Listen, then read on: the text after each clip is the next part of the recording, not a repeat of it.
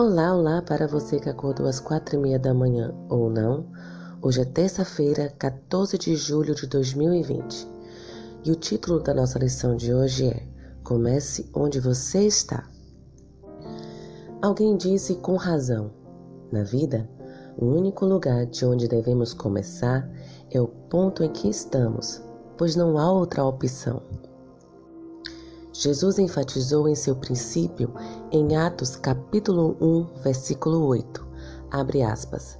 Recebereis poder ao descer sobre vós o Espírito Santo, e serei minhas testemunhas tanto em Jerusalém como em toda a Judéia e Samaria e até os confins da terra. Fecha aspas. A mensagem de Jesus aos discípulos era clara demais para ser mal compreendida. Comece onde você está. Testemunhe onde Deus o colocou. Em vez de sonhar com melhores oportunidades, comece por aquelas ao seu redor. Veja com olhos divinos as possibilidades mais próximas de você. Você não precisa ser uma pessoa mais instruída, ou mais eloquente, ou mais talentosa.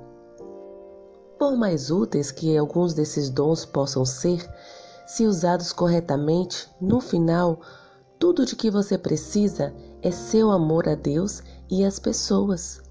Se estiver disposto a testemunhar, Deus abrirá o caminho para você. Mãos à Bíblia e vamos ler juntos João capítulo 1, versículo 40 a 41, depois João capítulo 6, versículos 5 a 11 e João, capítulo 12, versículos de 20 a 26. Vamos lá. João, capítulo 1, versículo 40 a 41.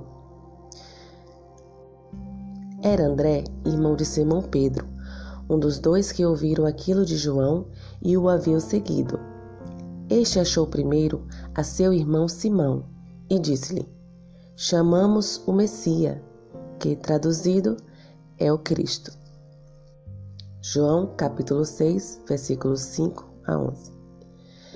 Então Jesus, levantando os olhos e vendo que uma grande multidão vinha ter com ele, disse a Filipe: Onde compraremos pão para estes comerem? Mas dizia isto para o experimentar, porque ele bem sabia o que havia de fazer.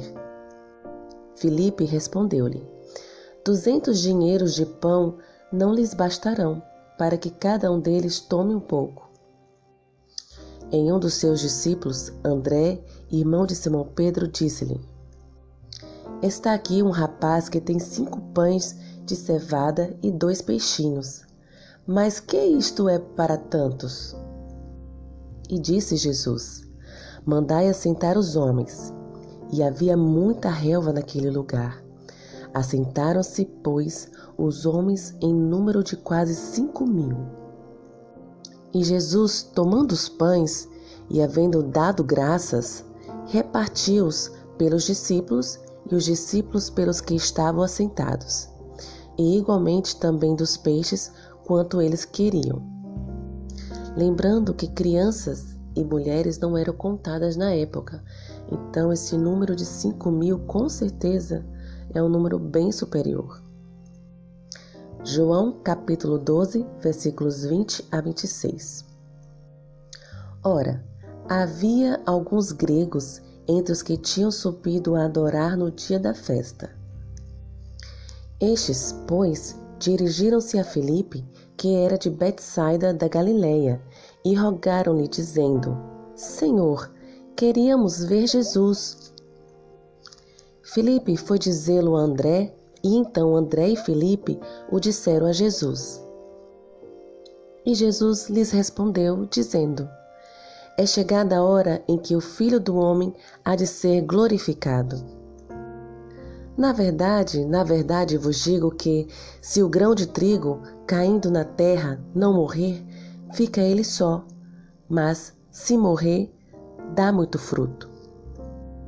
Quem ama a sua vida, perdê-la-á. E quem neste mundo odeia a sua vida, guardá-la-á para a vida eterna. Se alguém me serve, siga-me, e onde eu estiver, ali estará também o meu servo. E se alguém me servir, meu Pai o honrará. Depois de lermos e refletirmos na palavra, o que essas passagens revelam sobre a visão espiritual de André e sua abordagem ao testemunho? Letra A. André sempre pensava em levar as pessoas a Jesus. Letra B. Ele se preocupava apenas em evangelizar os judeus. Responda aí. A experiência de André fala muito a nós. Ele começou com sua família. Primeiramente, compartilhou Cristo com seu irmão Pedro. André desenvolveu um relacionamento cordial com um garotinho que depois providenciou para Jesus um material para um milagre. Além disso, ele soube exatamente o que fazer com os gregos. Em vez de debater teologia, ele sentiu a necessidade daqueles homens e os apresentou a Jesus. A arte de efetivamente ganhar pessoas é a arte de desenvolver relacionamentos positivos e amorosos. Pense nas pessoas mais próximas a você que podem não conhecer Jesus. Elas veem em você alguém compassivo e atencioso? Elas veem em você uma paz e um propósito pelo qual anseiam? Sua vida é uma propaganda em favor do Evangelho? Fazemos amigos para Deus ao compartilharmos Jesus? Que o Senhor possa ter tocado em você esta manhã. Entenda quais são os propósitos de Deus para a sua vida e compartilhe isso com seus amigos. Tenha um bom dia.